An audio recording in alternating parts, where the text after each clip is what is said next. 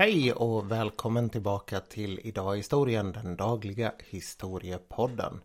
Idag så ska vi bege oss tillbaka till ett Berlin i kaos och till en av de historiska händelser som kanske mest fascinerar mig. Just för att den har så många olika vändningar och turer och märkligheter. Dessutom så är huvudpersonen i det här dramat en man som har ett av de vackraste namn jag vet. Benno Ånesorg. Benno utan sorg på svenska. Det finns en annan tyska faktiskt i det här fallet som har ett lika vackert namn. En person som vi någon gång kommer återkomma till i framtiden som heter Klara Immerwahr. Som betyder alltid sann eller alltid ärlig. Men nog om tyska efternamn och tillbaka till Berlin den här junikvällen 1967. Benno, han är en 27 år gammal litteraturstudent och han har för sex veckor gift sig med sin hustru Kristina.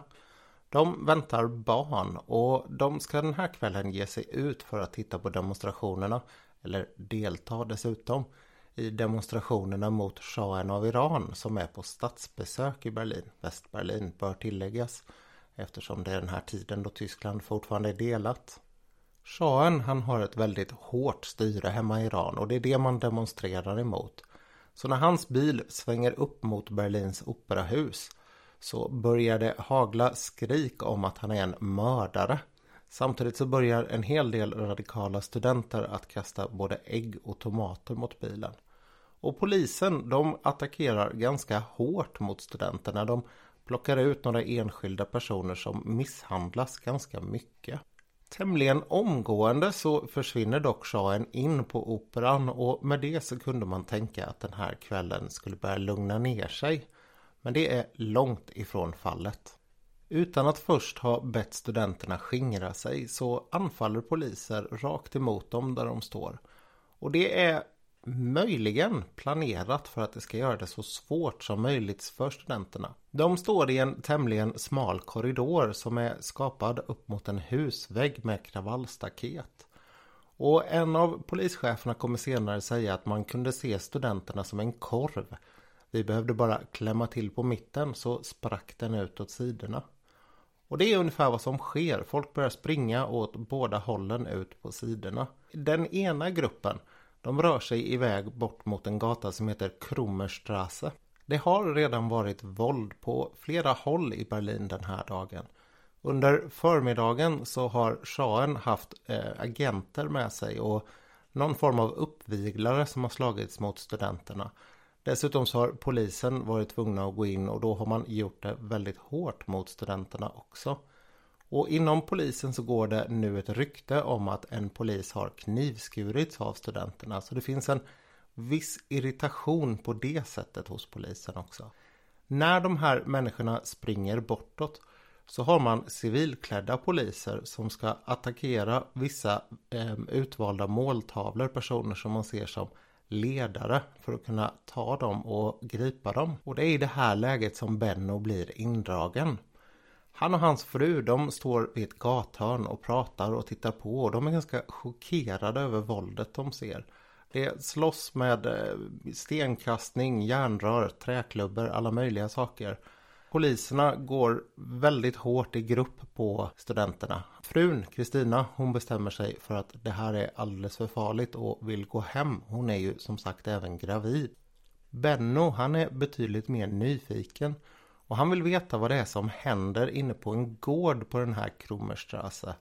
Där det är eh, som ett parkeringsgarage som ligger in under ett hus. Så de säger farväl och han går in där och ganska kort tid därefter så är han död. Han blir skjuten i bakhuvudet av en polis. Och det kommer att leda till två rättegångar och fortfarande en ganska stor oklarhet i vad det var som egentligen hände. Enligt polisen som sköt så sköt han i självförsvar. Han hade blivit anfallen av 10-11 studenter och när två av dem hade dragit kniv så hade han skjutit ett varningsskott. Och sen efter det så hade han troligtvis råkat trycka av ett vådaskott som råkade träffa Benno och döda honom.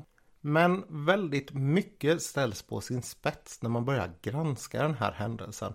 Den första upprördheten den gäller såklart att Benno, det dröjde väldigt länge innan han fick vård. En norsk läkare finns där och han vill gå fram och hjälpa honom men det säger polisen att han inte får. Och det dröjer 15 minuter innan det kommer en ambulans och hela 45 minuter innan han kommer till sjukhus. Under tiden så ehm, skingrar sig studenterna och börjar bli ordentligt upprörda. När de träffas tillbaka på de tyska socialistiska studenternas förbund på Kurfürstendamm så är det en av dem som är ordentligt upprörd och menar att det är ingen idé att försöka prata med de här människorna. Det är Auschwitz-generationen och de förstår ingenting. Vi måste anfalla en eh, polisstation, ta deras vapen och börja slåss tillbaka. Den här kvinnan hon kommer snart bli en av de mest kända i Tyskland. Hon heter Gudrun Enslin och hon ska vara med och starta Baader-Meinhof-ligan eller RAF om man så vill, Rote Armee-fraktion. De andra studenterna lyckas tack och lov att lugna ner henne så att det inte blir några sådana här saker än. Berlins borgmästare han talar redan på kvällen och då är det klart att Benno är död.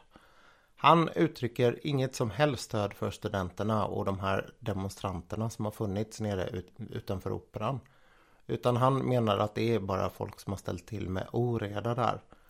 På samma sätt ser det ut i pressen dagen efter och lite osmakligt eller väldigt osmakligt får man faktiskt säga att shahens avskedstips till borgmästaren är. För han säger ni borde skjuta en hel del mer. Då går saker och ting tillbaka till det normala. Men allt annat än det normala skulle komma ur den här situationen.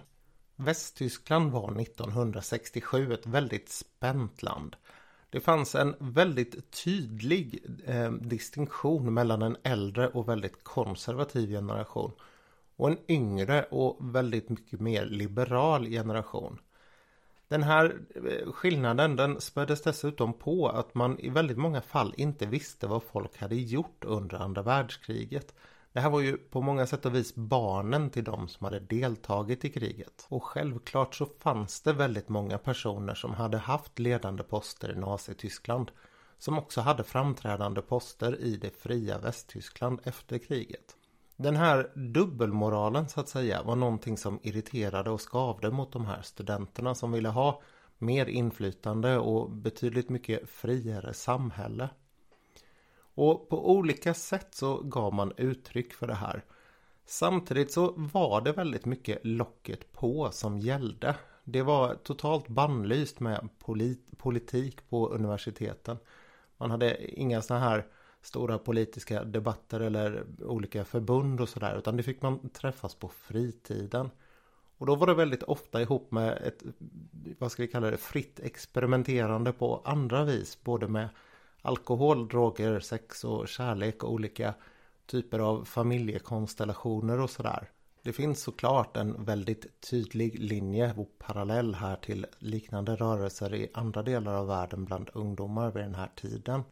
Det verkligt intressanta det är dock att den här hårda inre radikala kärnan, de här människorna som umgicks med Gudrun Ensling och var del i den här tyska socialistiska studentförbundet. De var ganska få. Det var omkring 200 studenter i hela Berlin.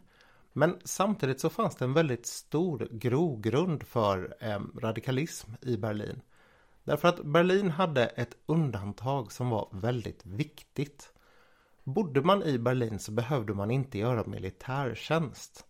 Och det gjorde att väldigt många pacifister och folk som var emot staten flyttade till Berlin. Där fanns det också rätt så gott om hus som man kunde ockupera och bo i.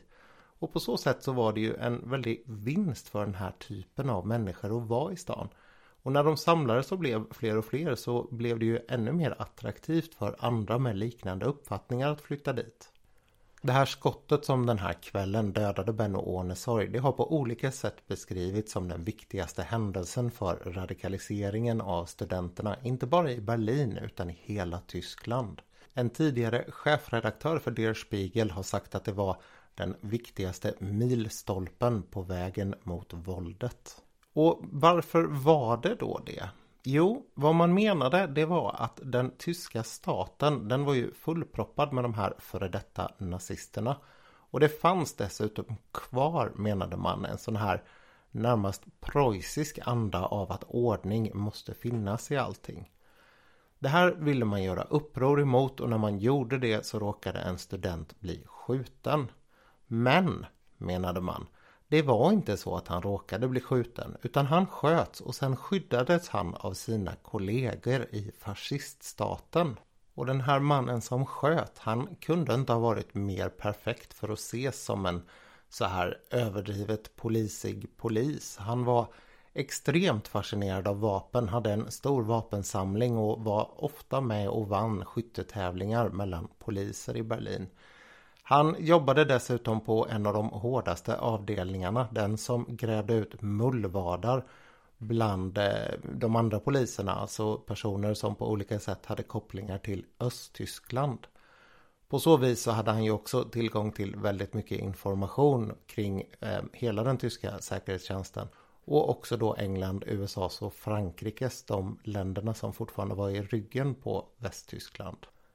För de tyska studenterna, socialistiska studenterna, så rusade nu medlemstalet. De femdubblades till omkring tusen medlemmar på bara några veckor. Och på hösten här 1967 så kommer den här Röda arméfraktionen att bildas. Och Ulrike Meinhof som då skriver i Der Spiegel hon nämner uttryckligen att det här skottet som dödade eh, Ben Ornesoy det var utlösandet för, utlösande för det här.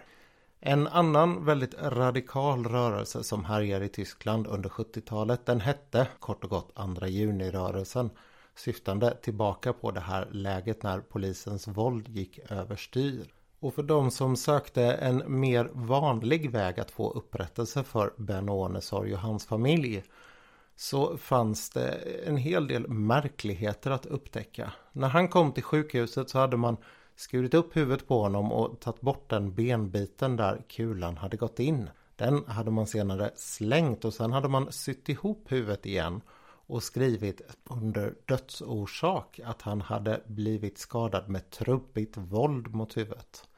Det fanns ju en hel del vittnen som såg att det inte hade gått till så. Och på samma vis så saknades det vittnen som kunde säga att det var en 10-11 personer som hade slagits mot den här Karl-Heinz Kurras. Och att han hade dragit vapen, skjutit varningsskott och sen hade det råkat gå av ett till. Han i sin tur hade eh, ganska lägligt råkat slarva bort magasinet till sin pistol precis efter det här. Och den uniform han hade på sig den hade han direkt på morgonen gått och lämnat in på kemtvätt så det fanns ingen anledning att titta på den.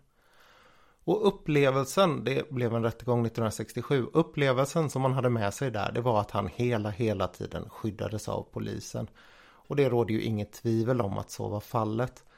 Det hela det överklagades och 1970 så blev det en andra rättegång. Men även då så friades han och det han hade åtalats för var ju då vållande till annans död. Kurras, han kommer sen tillbaka in i polisen men han är annorlunda och han har ganska svårt att passa in. Han får inte komma tillbaka till den här eh, fina avdelningen som han har jobbat på. Han går 1987 i pension och nästan hela Berlins poliskår är tacksam för det har polischefen sagt senare. Och med det så hade den här historien kunnat vara slut. En eh, överdrivet vapen och uniformsälskande polis som råkade eller inte råkade skjuta en student vilket utlöste en radikalisering bland de unga studenterna.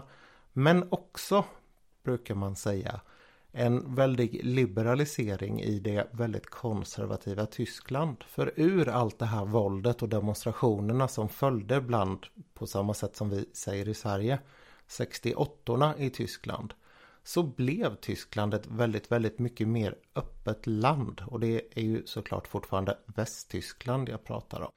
Så det är väldigt många som säger att det var en sorglig händelse men att det faktiskt kom någonting i längden gott ur det hela. Just den här radikaliseringen och dess effekt på hur man vågade ta för sig. Även om det då gick fullständigt överstyr för vissa grupper. Och de menade att det här legitimerade deras våld tillbaka mot staten och personer som de ansågs skydda av staten.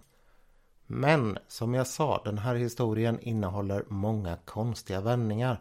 Och ingen vändning faktiskt blir särskilt mycket konstigare än den som inträffar 2009. Det är då en kvinnlig arkivarie i Berlin som håller på att leta uppgifter kring folk som har dött när de har försökt ta sig över muren. Och då hittar hon en mapp som är märkt med hemlig mapp 70. Och hon förstår inte vad den här mappen är så hon går till en av sina överordnade och säger att hon vill söka vidare. När hon hittar den här mappen på ett annat ställe så visar det sig inte bara vara en mapp utan det är 17 volymer med olika dokument. Det första dokumentet som finns i den här samlingen det är det dokument som upprättas när Karl-Heinz Kurras kommer till den östtyska centralkommittén knackar på en dag i april 1955 och säger att han har insett att Västtyskland är på väg åt fel håll och att han hellre vill bo i det riktiga Tyskland, det vill säga Östtyskland. Personen som mottar honom, han blir inte särskilt chockad av det här. Det är ganska vanligt tvärtom att folk gör på det här viset i den här tiden. Men man inser ganska fort att Karl-Heinz Kurras, han är inte som vem som helst utan han är en ganska duktig polis som dessutom är på väg framåt i karriären. Den här personen som tar emot honom, han är naturligtvis lika duktig på sitt arbete och inser att det finns ingen idé i att ta över honom till Östberlin. Utan han övertygar Kurras om att du bör stanna i Västberlin och på så vis hjälpa DDR till en bättre framtid. Du ska bli våran spion. Det andra dokumentet som finns i den här samlingen det är pappret skrivet ungefär tio dagar senare där Kurra skriver under och förklarar att han tänker bli spion åt DDR. Resten här det beskriver olika möten mellan hans chef och honom i Tiergarten i Berlin, inne i Västberlin och olika rapporter om vad han har gjort för saker och på väldigt många sätt så är Kurras den perfekta spionen. Han är otroligt hängiven det han gör. Och han är dessutom hjälpt av eh, östtyskarna att göra god karriär i Västtyskland. Det fanns ju såklart andra personer som han på strategiska poster runt om i den västtyska byråkratin. Så samtidigt som han då från 1965 är chef för att få tag på radiomeddelanden från Stasi till folk som jobbar i Västberlin så tar han själv emot och skickar meddelanden med en radio han har hemma till Stasi där han berättar olika saker som han är på väg att göra för att på olika sätt göra livet jobbigt för östtyskarna.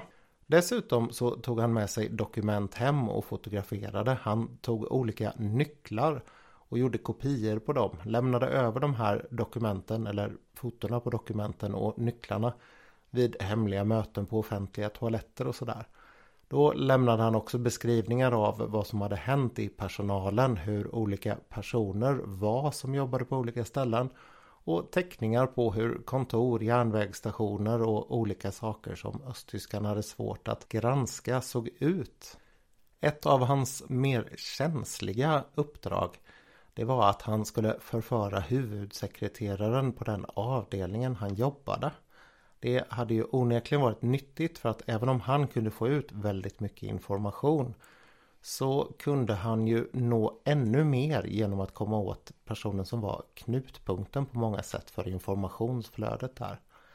Han säger att det saknas viktig eh, kemi mellan honom och den här kvinnan och säger att han helst skulle vilja slippa och det verkar han göra. Och det är ganska tydligt att DDR de är väldigt, väldigt nöjda med sin spion. De är också ytterst medvetna om att det är en person som inte bara har tillgång till information. Han vet också vad den betyder och hur han ska välja och vraka i den. Finns det då något dokument här som säger att han sköt Benno Ånesorg på order från Östtyskland? Nej, det gör det inte. Det finns faktiskt ingenting som tyder på att han skulle ha skjutit Ben Ornesorg på order. Det finns tvärtom väldigt mycket som visar att det krånglade till mycket för honom, inte bara i Västtyskland utan även i Östtyskland. Han får kort därefter ett meddelande där man säger till honom att förstöra alla dokument och att han får lägga ner allt arbete under eh, ja, överskådlig framtid. Den här överskådliga framtiden den kommer att pågå till 1976, alltså nio år senare. Det verkar som att han inte har träffat Stasi däremellan. Det är lite märkligt dock för han skickar ett meddelande tillbaka där han ber om att han ska få pengar till advokat och sådana här saker. Men efter det så skickar han ett ovanligt långt meddelande, ett på tusen tecken. Och det är försvunnet. Även i den här hemliga eh, samlingen då av hans 17 volymer så är det borta. Så ingen vet vad som har sagts där. När han träffar personen som har hand om honom 1976 så ber han också om att få börja jobba igen. Men man klipper trådarna med honom här, eller banden. Och det man räknar med är att han har fått ut omkring 90 000 mark ur den här uppgörelsen han har haft med DDR. Dessutom så har han fått hjälp att få tag på olika typer av vapen och sådär till sin samling. Han konfronterades med de här uppgifterna 2009 för han levde fortfarande då. Men han sa väldigt lugnt och sansat att ja, jag var med i eh, SED då, alltså Socialistisches Einheitspartei Deutschland, det här partiet som styrde i DDR. Och tillade, ska jag skämmas för det? Eh, vad det gällde Stasi så sa han att det var faktiskt inte så att han hade varit del av det. Ehm, utan han menade istället att det förmodligen var en man som hette Ströbele som hade lyckats peta in papperna som skulle säga att det var så det hade varit. Den här Ströbele han är för övrigt eh, en miljöpartist som satt i det tyska parlamentet. Han var också med och deltog i rättegången på Benno Ohnesorgs sida efter ehm, det här skotten föll 1967. Och Ströbele han har sagt att det här är någonting som man absolut inte hade kunnat tänka sig. Det här kullkastar hela den tyska historien på ett sätt som är otroligt upprivande och uppslitande för många människor. Man har ändrat livsåskådning och synen på den äldre generationen utifrån den här händelsen. Väldigt många blev hatiska mot samhället när de såg det brutala våld man tyckte sig se då från den tyska, västtyska eh, staten och hur man sen skyddade honom. Och nu, eh, 40 år senare, så får man helt plötsligt ställa sig frågan vad var det egentligen som hände? Sköt han på order? Sköt han därför att han visste att det skulle ställa till en massa saker och var till nytta eller åtminstone till skada för Västtyskland? Och vem var det egentligen som hade skyddat honom? Fanns det så pass starka intressen och eh, personer från Stasi så att han kunde skyddas inom den västtyska polisen från att bli fälld Väldigt många av de här frågorna har man inte kunnat hitta svar på än. Och det är som sagt frågor som ordentligt skaver en hel generation av radikaler i Tyskland. Som får ifrågasätta på många sätt sitt eget agerande och hur man hade agerat framförallt ifall man hade vetat det man vet idag redan då. Och det är ju faktiskt minst sagt paradoxalt att alla de här människorna som blir radikala socialister de gör det därför att en oerhört radikal socialist, en person som har sålt sig till Östtyskland skjuter en man som faktiskt inte var särskilt inblandad i det som hände den här kvällen. Historien fick ytterligare nytt liv 2012. För då hade man börjat nysta i det här 2009 när de här uppgifterna om Kurras eh, fanns. Eller återfanns ska man väl till och med säga. Och då visade det sig när man hade gått igenom alla bilder man kunde komma över och man hade på olika sätt med modern teknik behandlat dem för att kunna se vad som händer. Att inte bara stämmer uppgifterna att tre poliser fortsätter misshandla Ånesorg efter att han har blivit skjuten. Han är alltså skjuten i bakhuvudet och blir slagen av polisen samtidigt. De här tre poliserna har heller aldrig identifierats eller förhörts. Dessutom så ser man på bilder att eh, det är en man som går fram till Ånesorg när han skjuter och det ser enligt många ut som Kurras. Jag vill inte ta ställning i det där men det är ju hans pistol som skjuts. Det är oklart om det är i det här läget. Men vad som i sådana fall händer är att han ska lägga handen på en annan kollega och samtidigt skjuta eh, Ånesorg i bakhuvudet. Den här kollegan som han höll i, han har heller aldrig förhörts. Och dessutom så var eh, Kurras chef på plats. Han stod bara några meter bort när skottet föll. Han sa i rättegången efteråt att han inte var på plats utan att han träffade Kurras långt senare. Karl-Heinz Kurras själv, han avled 2014 och han gav inga som helst svar som gjorde det lättare att förstå den här historien. Så det lämnade bara en väldigt stor tomhet och egentligen ett frågetecken i det tyska samhället där man inte riktigt vet vad som är upp och ner på sitt sätt.